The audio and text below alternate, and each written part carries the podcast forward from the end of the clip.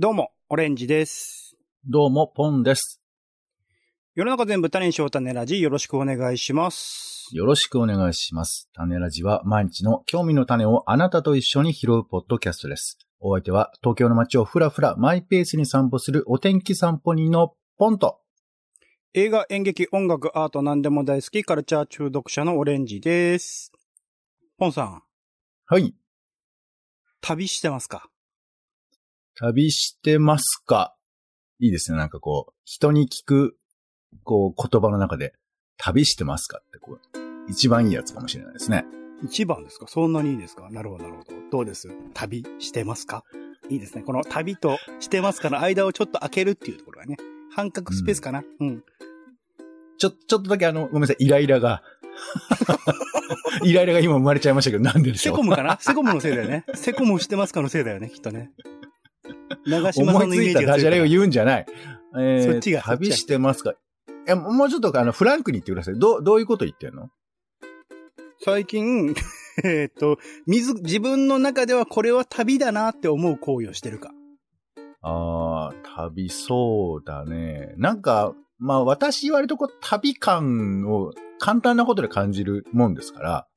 ほうほうほうほなんかほんとちょっと郊外とかに、ね、あの、まあ、目的地はあるのよ。目的地はあるんですけど、郊外とかに行くと、う。うん。最近だと夏ですし、まあ晴れてると、うんポカーンとこう、空が広がっていて、雲がさ、高いところにある、おそらく積乱雲であろうみたいなものとかがぐわーっとなってたり、うん。それからもう街の風景とかと重なって、その空がなんだか、本当に昔見た夏休みの空だなっていうふうなこととか思い出すだけでもう全然旅になっちゃうんですよ、気持ち的には。なるほど。その要素としては別にだから、あの、自分が住んでるところからの距離とか時間とかそういうことは関係なく？そうだね。だから、あの、本当に用事みたいなものを忘れるぐらいの、なんか風景とかに出会うと、旅、その僕の中のね、旅イメージがムクムクとしてくるので、なんか何をやってるかとかあんまり関係ない感じ。うん。うんなんか大きい川とか見つけたら多分それも、それを見て自分がこう子供心を思い出すじゃないですけど、そういう時に旅っぽくなっちゃうのかな。なんかそういうのはありますよね。そうすると、どんぐらいのペースで旅してる感じですか？そうなると。いや、だから、うんわかんないけど、週1、2くらいでは、まあ週1ぐらいで行ってんじゃないの？そう,、だからまあ、遠方に行くってのもね、旅の言い方の一個だとは思うんですけど、旅感覚みたいなことで言ったら、毎週何らかんだあるのかもしれない。なんか、全然知らないところに道迷い込むだけでも、うん。旅感、私は結構出たりとかしますよね。ポンさん、お天気散歩人ですけど、散歩と旅を分けるものは何です？散歩と旅を分けるもの。まあでもスケール感みたいなものはちょっとあんのかな。まあ、大きく言えば。。やっぱその、ね、東京の中っていう枠組みの中が見えてれば、やっぱりこう、お散歩というか、その頭の中で、地図があってさ、大きい地図が。まあ大体西東京かなとか、まあ、浅草近辺かなとか、想像ついてる時は散歩な感じがする。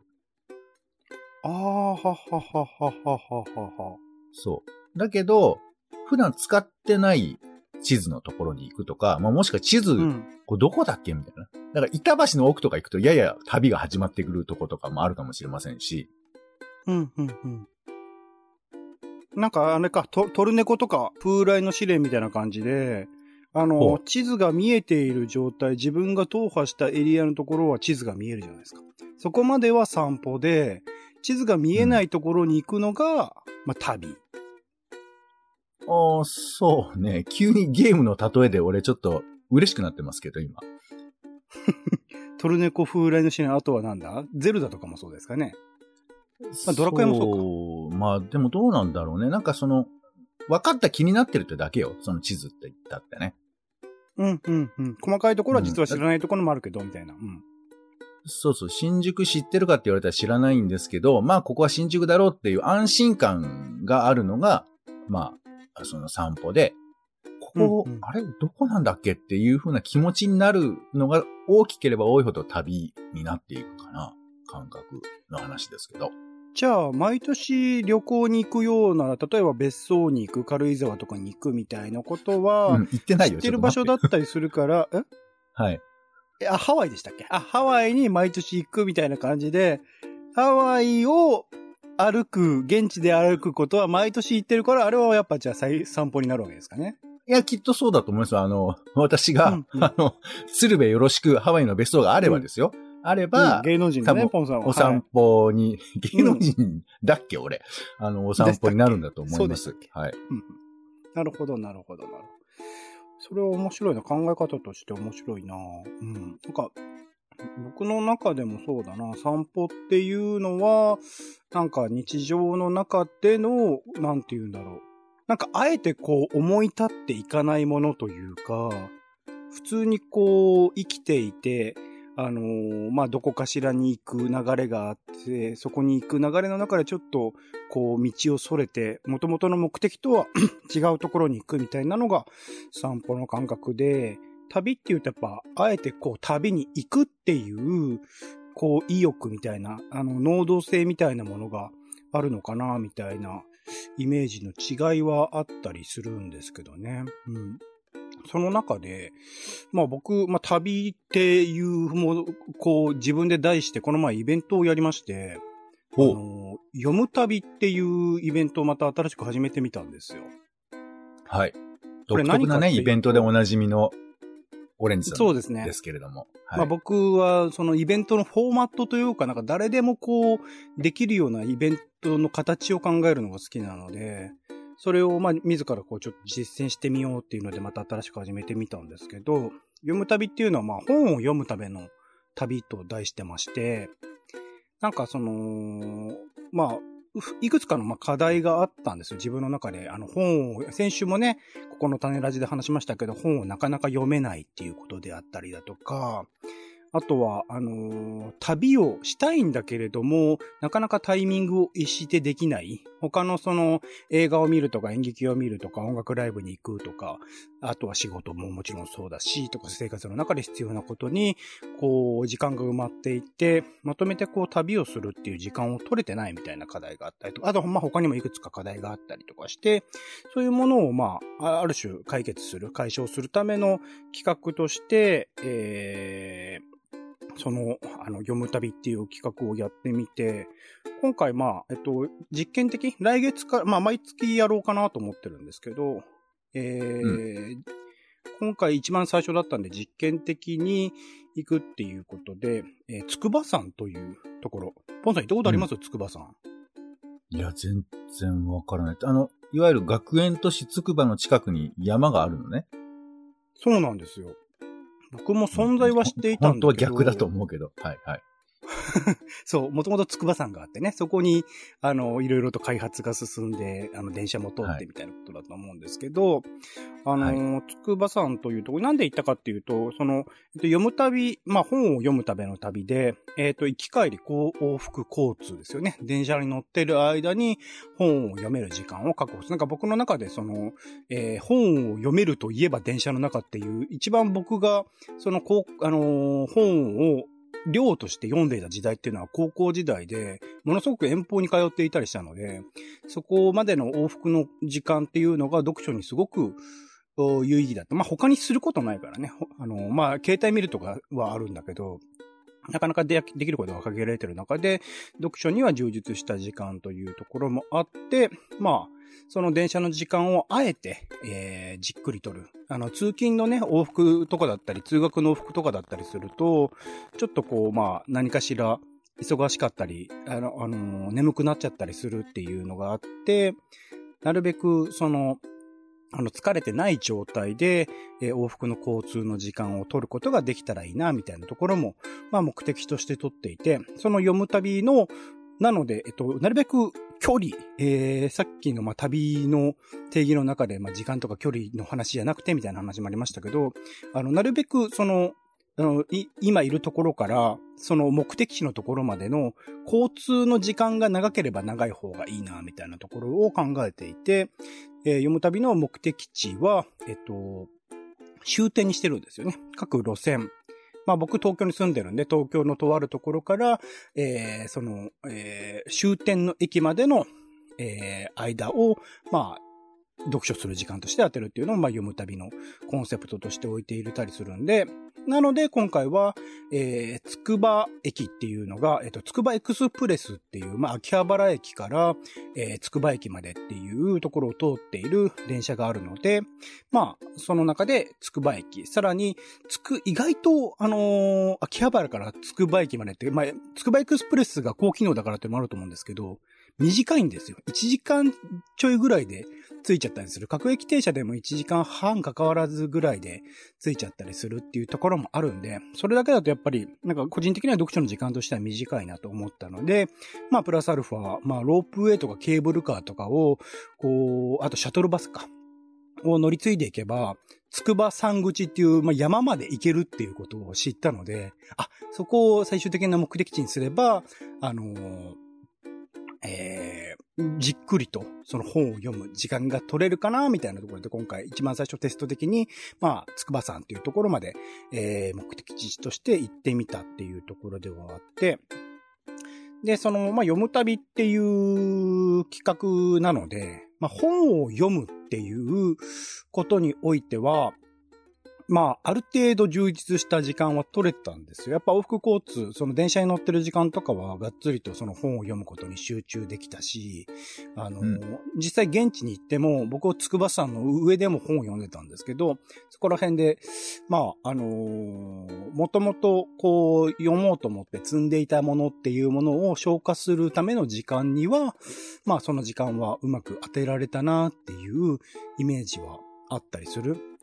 あとは今までに行ったことがなかった筑波山っていう山を、まあ、今回登ってはいないんですけど、あのー、合間合間、それこそシャトルバスから、えー、ケーブルカーまでの間とか、えー、えー、ケーブルカーの駅から、今回ロープウェイとかいろいろとなんか乗り物楽しいなと思ってるんで、あの、ケーブルカーの駅から、えー、ロープウェイの駅までの間とかに、まあ山道とかあったりしたんで、ある種そこら辺では山道感覚みたいなものは、まあ味わえたと思っているし、あとは山頂からのね、景色とかも、一応、あのー、見ることはできたな、みたいなところは、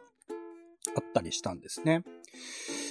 で、まあ、その上で、まあ、一通り、あのー、もともと予定していた目的みたいなものは、ある程度達成できた。うん、まあ、にしてもなんか帰り道ちょっと疲れちゃったんで寝ちゃったりしたんで、あの、そこら辺の読書量としてはそこまではいかなかったりしたんですけど、まあもともと読めればいいなと思っていたので、読むことはできた。あとは現地の知らない場所も知ることができた。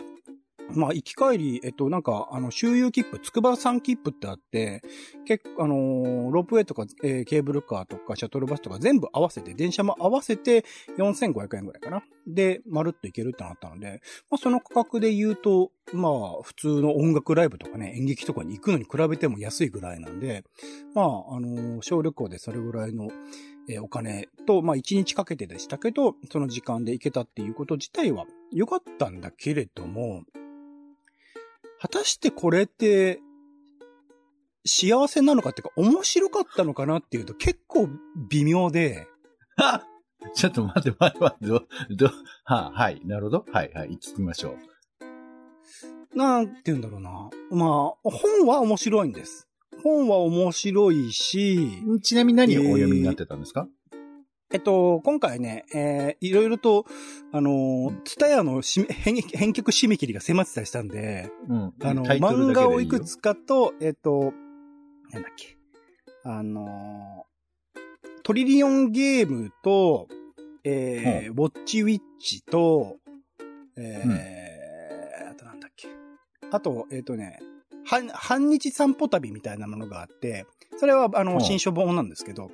それの本を読んでたりしたんですね。まあこれから、あ、あのー、また旅の企画をするにあたって、どういう風な、はい、あの、ツアープラン考えたら面白いかな、みたいなところを、まあ、ね、寝る時間とかにもあってたりはしたんですけど、まあそういう本を読んでいってっていうところの、それ自体は面白い。まあ日常生活の延長の中で、まあ日常生活の中ではなかなか時間が取れなくてできていなかったようなことができたっていうところもそうだし、うん。まあ本の内容自体も面白かったっていう感覚はうん。あったりするんですよね。で、はい。さっき言った通り、まあ旅に行けたこともある程度の満足感があったんだけれど、これが、そう、面白かったとか幸せかっていうと、難しいなと思って、そう、ここからなんですけど、その、旅におけるその幸せとか面白かったってどういうことが要素になってくるんだろうな、みたいなことをちょっと考えたいんですよ。なるほどね。そうですか。え、でもなんかあったんじゃないの、その、遠いところに行ったんだから、まあなんか、ちょっと、そ、その場で、場所でしか見ないような人と出会ったとか、なんか、何？その、綺麗な景色でしたっていうのは、まあ、わかるんですけど、なんかそこで、あ、こんなことあるんだとか、こういう風だったんだとかさ、驚いたこととか、そういうことはあなかったんですか？人には会ってないかな、まず。人はいたけどね。ケーブルカーにも、ロープウェイにも人はいたし、ああ、そうか、こういう、結構やっぱ、あの、海外からの観光客の方多いんだな、とか、ファミリー多いな、とか、思ったのもあったし、ガマの油を、あのー売ってるおじちゃん？あの、山賊、山賊じゃねえよ、なんだあれ。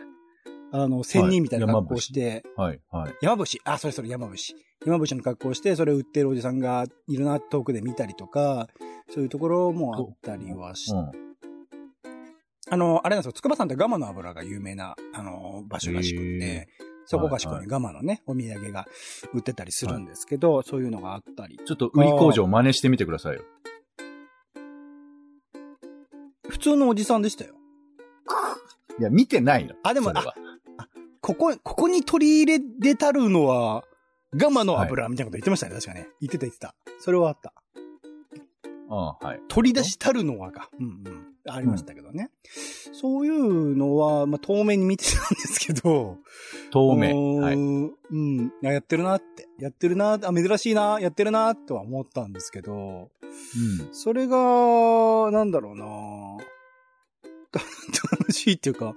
自分の喜びにつながっている。だから、その時に僕は思ったのは、まあ普段ね、うん。映画とか演劇とか音楽ライブとか見て、ある種、うんなんだろう、文脈があるというか、物語的にこう、抑揚をつけられて、ストーリーラインがあって、まあ、作り手としてもある程度その、感動させようとして作っているものみたいなものに向き合った時に僕はやっぱり人が作っているものについてどうしてその人がこう作ったのかとかどういうふうに考えてきたのかとかどういう歴史を踏んできたのかとかそういうことに対してある種感動してる面はあるんだけど筑波山って山なんで、うん。あの、感じ、まあもちろん感じようと思えば感じられる歴史的な何かとか、山を作るためにどうしてきたかみたいなことあるんですけど、パッと見た時にそういうものはあったりしないんで、そこに、だから、あのーまあ、僕がすごく、こう、ケーブルカー使って山頂まで8分ぐらいで着いちゃったんで、だから、うんだからかもしれない。山を登ってきた人は、その過程の中でいろいろ苦労して大変な道とかを通って、800メートル上がってきたっていう、それの達成感でもしかしたら幸福感を感じるのかもしれないんですけど、うん。いきなり山頂ドーンみたいなので、見ても、そこまであんまり感じたりはしなかったんですよね。だから、もしかしたら人によってはというか、他の、あの、筑波山に山の日に登った人たちは、あのーある程度人との関わり合いとか、その、歴史的なことを知ったりみたいなところで、う面白がってるとか幸せを感じてるみたいなことはあるかもしれないですね。うーんなるほどね。その、はい。で、ど、どう、どうです？どう、ん？はい。どういう風なもの、どういう旅がポンさんの中で面白かったり幸せを感じたりしますか？えーいや、もうだけど、どうなんだろうね。もう、ん何があっても楽しもうとするつもりでいるから、あんまりその、面面白くなかったっていう、その人のせいみたいにする気持ちはあんまりないよ。だから、僕の自由がない僕人のせいにする気持ちはないですよ。うん。うん。いや、だって、まあまあ、あんま言いたくないけど、山なんて面白いしかないじゃん。多分。それどうです？本当にそう思います？俺、ぜ、全然そう思う。いや、だから、ほうあの、ベタ、ベタな歴史みたいな話もあれば、僕だったら土とか興味もあるし、うん。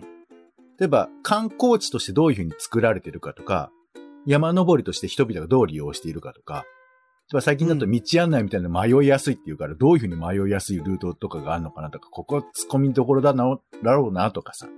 あとケーブルカーも多分おそらく古いだろうから、その歴史みたいなものとか。うん。そこに働いてるおじさんの風貌だったら、このおじさん何考えてんのかなとかさ。例えばそこに観光客で行っちゃったけど、うっかりして、そんな面白くないですねって思ってる人の顔を見るとか。もう、とにかく、あの、想像するだけでもいっぱい美味しいところあるだろうなって僕はそれでも。ポンちゃん、ポンちゃん今まで山に行った中でそれを考えたことある？本当に。あるあるある。あるし例えばなんか山行って、これ誰も使ってないような施設とかあるなって言ったら、そこにちょっとなんか、まあ、プチ冒険とか行きますからね。なんだろうと思って。おだからまあ別にそれ無理やり面白さを探してるわけじゃないけど、な、なんかそこにはきっとあるはずだし、それは何だろうかっていうことを気になるみたいなことが、だから、なるべく心をフラットにしていきたいなって思うんです。そういう旅とかっていうかなんかわかんないけど。。うんだか、ら、あの、まあ、今回は、あの、全然いいんですけど、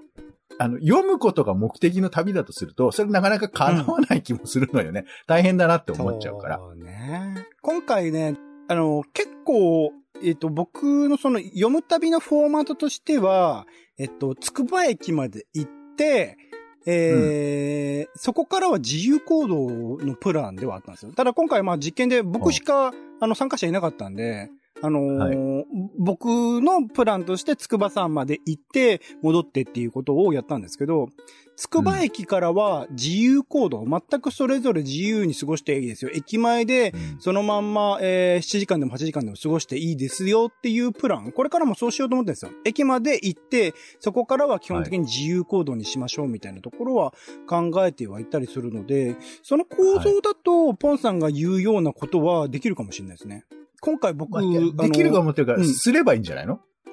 うんうんうんうん。そういうことですよね。そういう風になるかもしれないですよね。うんうん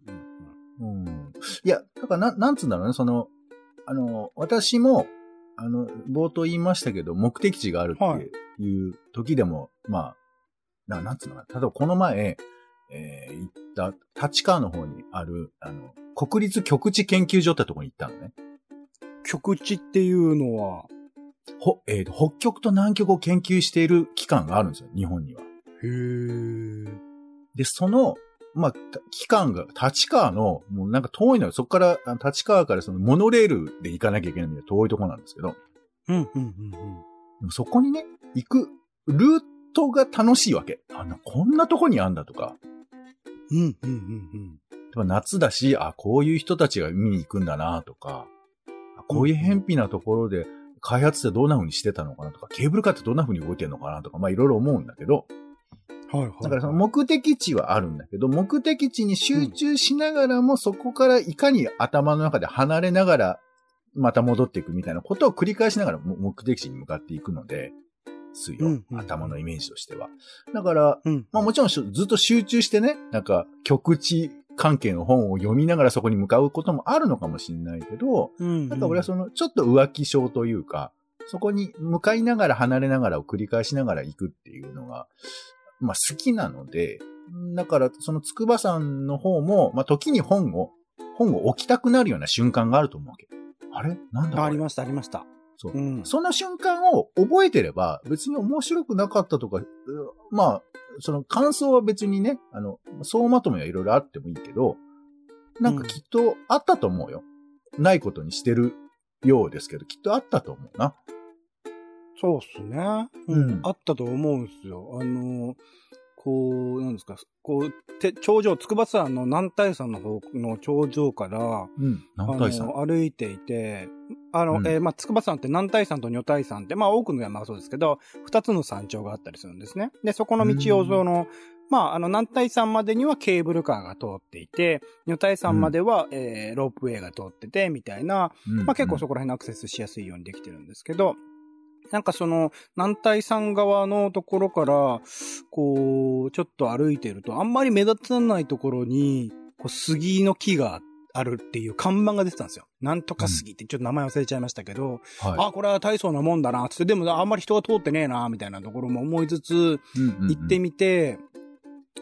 で、ポツポツ歩いてって、で、その、あの、途中からその、親子、えー、男の子とお父さんが、こう、歩いてて、ああ、こんな杉があるんだね、みたいなことで、ああ、これはじゃあ行ってみようかね、うん、みたいな。ところで、あのーはい、まあ、歩いていくところ、まあ、ほぼほぼ同じようなペースで歩いていったわけですよね、そのタイミングで。うん、そしたら、なんか、あの、歩いてる途中に、あの、でっけえ、こう、木があって、ああ、これかねってお父さん、これ、これが、あの、杉の木かねみたいなところで止まっていて、ああ、そうだねって、これは、あ、こでもなんか大したことねえなみたいなところで止まっていって、で、僕はそれは杉の木ではないなってことが分かっちゃうんですよ。これは杉ではないな、みたいなところがあって、はい。その先に道がね、続いていたんで、こう進んでいって、で、えー、その奥の方に、まあ、そんなに大したことはなかったんだけど、まあ、杉の木があって、ああ、あの親子は見つけられなかったけれども、僕はこの杉を見つけたんだなっていうところの、はいはい、あの、喜びはありましたがね。まあ、その親子もその後来たんですけど、はい。うん。いや、いいのいいの。だから、その、本当に、俺が今聞いてて面白いかって言われたらそれわからないよ。わかんないけど、ででも、あなたしかいないんだからわかるよ。面白かったかどうかはわかるよ。聞いてて、ね。ポッドキャスト聞いてる人もいらっしゃいますか聞いてる話は面白くないなってのは今分かったよな。ちじゃ俺が面白いじゃなくて、あなたが面白かったことが、うん。分かれば、全然いいと思います。だから、その、杉の木に対して、見つかったり見つからなかったりっていうふうな、ちょっとした感覚がそこに芽生えたってことだと思うの、聞いてて。うん、うん、うん。そ、それが面白かったことだと俺、思っていいと思うんだよね。そこの確かに認識の問題はあるかもしれないですね。普段のなんか映画を見ての感動とか、演劇を見ての感動とかとまた違うものだなっていうのはあると思うんですけど。そうそうそう。なんか、そういうことをなんか拾ったりだとか、後でどう整理するかっていう違いであって、なんか、そう、その筋肉の使い方が違うから、だからいつもの筋肉をそこに導入しようとしちゃうと、もしかしたら、あのピントが合わないみたいなこととかもあるのかもしれないね。あの、体の例えで二つブレさせちゃってすいませんでしたけど、今。はい。まさしくね、そういうことを、あの、僕がちょっと直前に幸せってなんだっけって考えて読んだ学びの基本っていうシリーズの幸せの哲学っていう本にね、書いてありましたよ。その、幸せって思う姿勢というか、幸せだと感じるように向かっていくのが大切なんだよってこと書いてたんで。なるほど。これはポン私の言葉をマニュアルで確認されたんですね、今ね。はい。あ、そうなん、哲学的に考えてもそうなんだなってことをね、はい、再認識できて。いや、でもそういうことですよね。その、家庭において何を幸せと感じるかってことだと思うので、これからの読む旅でもですね、うん、僕もそういうところは大事にしたし、やっぱ自由行動を捨て街を出よって言ってんのよ、寺山修司は。章を持ち街を出ようが今の時代ですよね。はい。さらに。だからスマホを捨てたとりあえず、スマホと本を捨ててください。あ、でもそう、デジタルデトックスもね、僕の中では大事にしてることではあったりするので。お、わかった。その、はい、そのための、はい。企画でございますんで、また、頑張っていきたいなと思っております。はい、種ラジオはツイキャスでライブ配信しているほか、Spotify や Apple Podcast などで週2回配信中です。お好きなサービスでの登録やフォローをお願いします。更新情報は Twitter でお知らせしています。また、番組の感想やあなたが気になっている種の話もお待ちしております。公式サイト種ラジ .com のお便りフォームからお送りください。Twitter でハッシュタグ種ラジ、ハッシュタグカタカナで種ラジで投稿いただくのも大歓迎です。ということで、お時間です。お相手はカルチャー中読者のオレンジと、えー、今度、読む旅参加しちゃおうかな。やめて。お天気さん、え？なんでやめんの？そ、そう。お天気散歩人のポンでした。種ラジ、また。また。